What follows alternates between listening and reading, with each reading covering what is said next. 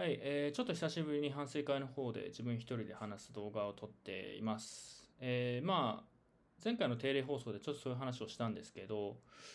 今月からまたコンテンツ系の話を少し、え増やしていこうかなっていうのと、動画も少し、えー、撮影する回数を増やす可能性があるんで、ちょっとテストも含めて久しぶりにやってみようと思います。で、今日の話はですね、もともとダイヤモンドハンズマガジンで記事にして自分で書いていた、え SEC の本格的規制強化がビットコインとクリプトを Web3 に与える影響を予想するっていう記事の話をちょっとさらっとしつつちょっとその記事で話せてなかったこととか、えー、その後に、えー、出てきたニュースとかがあるんでそれについてさっとまとめて自分の考えを、えー、言っていこうと思います。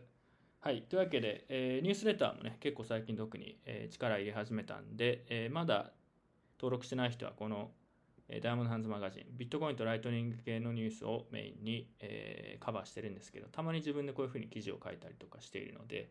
え、これぜひまだの人は、え、見てみてください。というわけで、ちょっとこの内容をサクッと話した後に、えこのニュースレターでまだ話せなかった部分とかを含めてちょっと話をしていこうと思います。まずですね、まあ、この記事のあの用紙っていうのは、えまあ、今回の SEC の影響、訴訟の影響があってですね、まあこれ自分で作ったんですけど、やっぱこう価格とかを見ていても明らかにあの1月からのトレンドが変わってきていて SEC の訴訟があった後にもう完全に、えー、SEC に今回名指しで証券認定されてしまったコインは、えー、かなり下げてしまっていると。でビットコインとイーサは比較的まだ同じような動きをしてるんですけど、えー、若干やっぱりイーサーの動きが鈍いって感じですね。まあ、ただこれは短期の話なので、今後どうなるかっていうのはちょっとよくわかんないですけど、明確に SEC に証券認定されたコインっていうのは、えー、大きく下げていますし、この1日、2日くらいでビットコインとイーサーはちょっと戻してるんですけど、えー、これ見てもわかるように赤の、えー、SEC の証券コインっていうのはほとんどこう上に上がっていない。なので、このトレンドっていうのは自分はやっぱそのまま続くんじゃないのかなと思っていて、やっぱりアメリカで取引ができなくなるっていうのは、えー、かなり大きい話ですし、えー、まあこれは想定の範囲内というか、まあ、そうなるよねっていう感じはありますよね。えー、アメリカで取引できなくなるのと、えー、やっぱり海外の取引所もやっぱりアメリカの動きを追う部分もそ、まあ、あるので多少は少なくともやっぱりアメリカでネガティブなこういうニュースが出るとえ今後価格的にも取引高とか的にもえ負の影響はあるのは当たり前だよねって話です。で、ただですね、今回証券認定されてないコインも結構あって、具体的に言うとその DeFi 系、DEX 系で言うとユニスワップのユニとか、チェーンリンクのリンクとかですね、そこら辺は証券認定をされてないんで、えそのまだ具体的には名指しで証券と言われていないものに関して価格を、まあ、インデックスみたいな感じで出すと、やっぱりほとんど SEC の今回のコインと同じ動きをしてるんですよね。でこれだけでは結論は当然出せないんですけど自分の解釈っていうのは、まあ、明らかにユニスワップのユニトークンだったりとか他にも DeFi 系もしくはあの DAO とか言ってるトークンっていうのはたくさんありますけど今回この SEC に証券って言われてしまったのはソラナとか、えー、エイダいわゆるレイヤー1のコインもあるわけですよね。で、レイヤー1の方はですね、 Proof of Stake の decentralized consensus なんだと。えー、そこには管理者がいなくて、えー、コインを保有している人たち、もしくはノードのバリデータが管理をしているものだから、これは証券ではない、分散されてるっていうのが一つのこう主張の根拠だったと思うんですよ。で、それに対して、 DeFi 系のコインとか、えー、ガバナンストークンと呼ばれるものって、こう保有量の偏りとかも含めてあの実質的な管理を誰がしてるのかって話をすると自分はこれかなり明確に管理者がいるとさらに言えるものだと思うので自分はやっぱりこの価格だけ見てると短期の価格だけ見てて結論を出せるものではないんですけどやっぱりあの証券認定まだされてないから大丈夫っていうことでは全くなくて多分他のコインにもどんどん追求がさらにいくんだろうなっていうのを示唆しているのかなと認識しましたと。はい。でそうするとですね、まあ、自然とビットコインとビナンスは上がってきていますよってことで、まあ、これも別に正直そんなにあの驚きではないですし、まあ、周期性があるもので今やっぱりアルトが結構全体的に苦しい状況なので、まあ、ビットコイン上がってるよねっていう話でそれは今後も続くでしょうと。でそのビットコイン回帰の動きで言うと他にもまあアメリカでの取引高ビットコインの取引高とその他のコインの取引高が、まあ、さらに、えー、ビットコインが強くなってきているっていうあのドミナンスもそうですし取引高とかもビットコインがどんどん優位になってきているっていうのとあとはこれも記事内で話したんですけどやっぱり今までこのクリプトの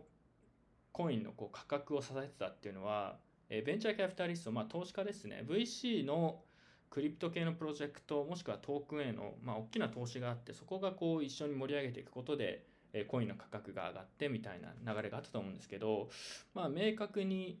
えクリプト系のプロジェクトへのお金の流れが悪化しているっていうところがあってこれはやっぱり今までとはちょっと違う動きかなとは思っています。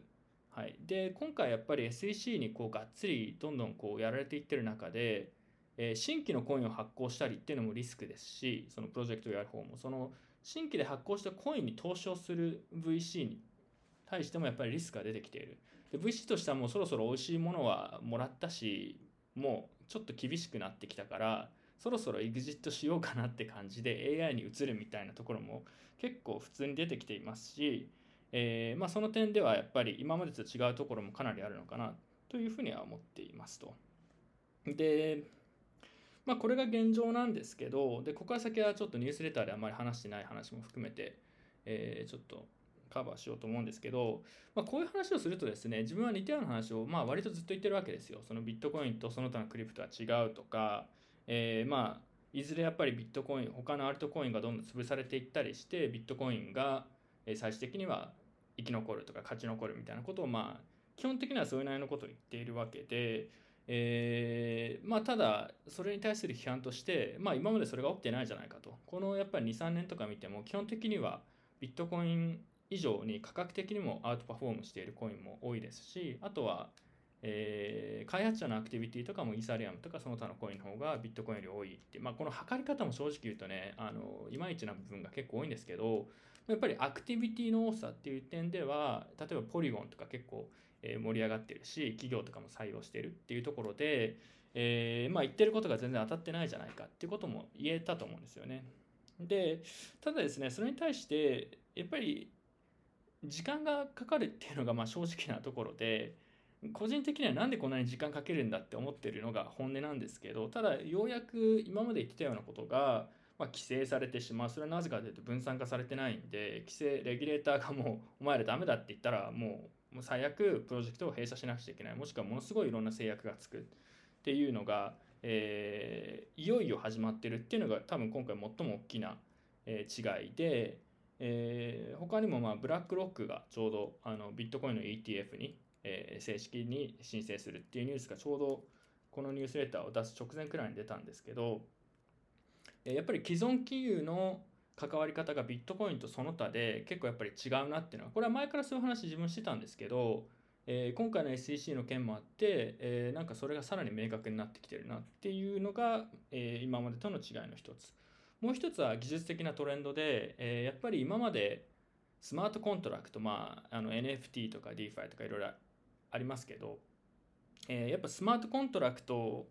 があるからこういろんなアプリケーションが作れるとか、えーまあ、ビットコインにできないことができるっていうのがそのその他のコインの、えー、やっぱり強みというか、まあ、優位性っていうふうに捉えてる人が多かったんですけど、まあ、自分は必ずしもそうは思わないんですけど、でただですね今回この規制でどんどん倒れてっちゃうっていうのもそうだし技術的な面で見ても今ちょうどやっぱりライトニングが少しずつ成熟していってるっていうのとあとはライトニング上で、えー、いろんな、えー、単純な送金だけじゃない機能も保管していく、まあ、トークンの発行だったりとか。もしくはライトニングと、えー、リキッドのサイドチェーンを trustless にスワップする、えー、 Boltz みたいなプロジェクトも出てきていてですねなんかこう全体的に23年前と比べてもなんかビットコインがどんどんこうナラティブの上でも押されてる要素がちょっとずつなくなってきていて規制面、えー、まあ普及面その既存金融とかも含めてあとは技術的トレンドやっぱりいろんな複合的な目で見ても今までとちょちょっとやっぱり違う動きが起きてるなっていうのはすごい感じるんですよね。でさっきも言った通り DeFi への追求とかっていうのはまだ自分は全然始まっていないと思っていて、まあ、これから始まることになると思うんですよ。あとは DAO とかですよね。DAO とかってそのレイヤー1のソラナとかそういうレベルではなく集権化されているので自分はこれ SEC の視点からしたら DAO でだから大丈夫です分散化されてますみんなでガバナンス投票しましょうなんていうのが通じるはずはないと思ってるんでそういう判例もちょっとずつ出てきてますし、えー、ここら辺の続きはさらにこう悪いニュースが続くんだろうなと思っていますで一応誤解なきように言っておくと別に自分はね DeFi とか DEX のコンセプト自体は別にいいと思うんですよ単純に、えー、分散化されてるって言ってるのにわざわざトークン発行したりとかそういう矛盾を持ってることやってるのどうなのって言ってるだけでそういうプロジェクトがこうどんどんやられてっちゃうのはまあ仕方ないのかなとは思っています。はい。というわけでちょっとラップアップしていきたいんですけどその前にまああのニュースレターではそういう話してないんですけどじゃあ自分の予想が外れるとしたらどういうこう可能性があるのかってことでちょっとその結局ビットコインのターンがなんだかんだあんまり来ない可能性のシナリオの話をしておくとですねえまず規制っていうのはその今回訴訟が正式にありましたけどそのすぐにどうのって話ではないじゃないですか。やっぱ時間かかるんですよね。でそれもありますしえー、ちょっと待ってくださいね。あそうそう。規制がやっぱり XRP の話もそうなんですけど訴訟が起きてから、えーまあ、実際にその結果が出るまでにもうもう23年くらいかかってるんですよね。でここからさらに時間かかる可能性があるので今回その訴訟されたっていうのは一つの事実であるものの別にだからといってすぐにその全てのコインが違法扱いされてアメリカからこう退去しなくちゃいけない。もしくはアメリカ人に、えー、提供してはいけないっていうふうになるわけではないのでその点ではやっぱりもうしばらくえ例えば来年こうビットコインの半減期とかも含めてビットコインの価格が上がっていったとします。そうするとやっぱりアルトコインがビットコインをアウトパフォームするっていう展開が続くっていうのは、まあ、全然あり得るとは思いますよね。はい、であとはクリプト PC のあの投資が減ってるって言ったんですけど同時にもうまあ去年一昨年くらいまで、まあ、すごいお金が注入されてるわけですよ。なのでクリプト系のプロジェクトも別にすぐに資金が尽きて終わるわけではないのでえー、まあなんかこうすぐに自分が言ったようにこうビットコインが独り勝ちしますみたいなことになるとは当然、えー、思ってはないです。なのでそこにやっぱ時間差が起こる可能性はありますよね。はい、で ETF についてちょっと話しておきたいんですけど ETF ですねあのこれ自分このブラックロックが ETF ビットコイン ETF 申請しましたっていうニュース見た時にパッと思ったのはああまたねと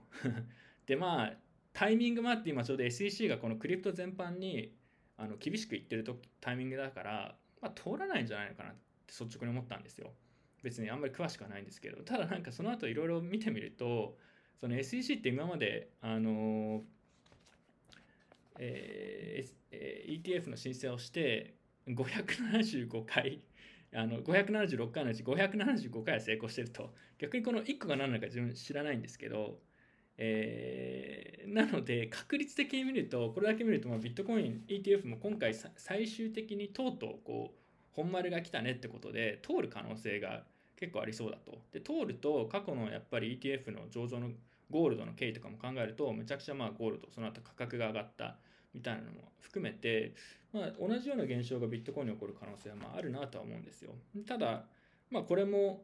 やっぱりこのタイミングで SEC が簡単にまあビットコイン ETF いいですねって言って通るのかって言われるとちょっとそれも怪しい部分もあるのかなと思っていて逆になんかビットコインがこの575対1の1の方に入ったらそれはそれで面白いなというか、まあ、なんかそうなってもある意味驚きではしない部分もあるんで、えー、まあ ETF が通らない。逆に言うと ETF が通るとやっぱりビットコインとその他が違うっていうのを既存金融があるしこう認めるような形に一種なるのでプラス資金の流入がしやすくなってやっぱりビットコインの価格が上がっていってでその他のコインも結局ビットコインにつられるところはあると思うんですけどやっぱり、えー、ビットコインの方が規模も大きいし、え、リスクも低いしアウトパフォームするっていう可能性はあるんじゃないのかなとは思いますただまあこれがまだ通るかっていうのは分かんないですし、え、これもやっぱりもうちょっと時間かかる話なのですぐにどうのって話じゃないですよね。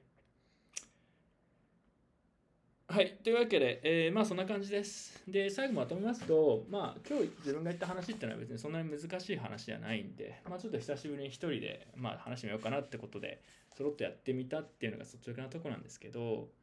えー、まあ今日見せた指標の一部とか、あの取引高とか価格のインデックスとかっていうのはドミナンス。まあ結構面白い指標もあるんで、他にもこういうの見と見といたら面白いよっていうのがあったら、え紹介をするので、えやっぱりビットコインとその他のディカップリングが進むのかどうかっていうのをちょちょっとこう数字とかを見ながら、えー、ウォッチしておいた方がいいのかなっていうのと、えー、まあこれは日本ではやっぱしばらく伝わらないでしょうね。日本はもう基本的にはアメリカの作るトレンドを後追いする、まあ、1年2年遅れて後追いするっていうのが基本のパターンなんですけど、まあ、今回その自分が言ってるような話ってやっぱり、えー、その自分が言ってる主張が正しくてもですね半年例えばかかるトレンドだったりとかもしかしたらもっと23年かかるような話なので日本はそうするとさらに 時間かかるそこから。なので今みたいな話を日本で議論されるようになるのは、まあ、もうちょい先なのかなと思っています。だからただ海外で海外のトレンドを基本的に追うことになるんでそこは見ておいた方がいいですよね。っていうのと今回ですねそのまあ、SEC に訴訟されたコインの価格が下がったり DeFi とか、まあ、リスクがあるものも下がってるっていうのは全然驚きではないんですけどでプラスまあこのタイミングでブラックロックが SEC にビットコインの、ET、ビットコイン ETF を申請するとかもそうなんですけどちょっとねその SEC に完全にこう業界全体がまあビットコインも含めてなんですけど振り回されちゃってるなってところがあって、えー、別に自分はその規制強化をすごい歓迎してるわけではないんですよね。ただそのどういう政治的な力学が働いてるか分かんないですけどこういう話ってすごく政治的な話であって自分は重要だと思うのは要は技術面もしくは、えー、まあ普及面まあいろんな視点があるんですけど要は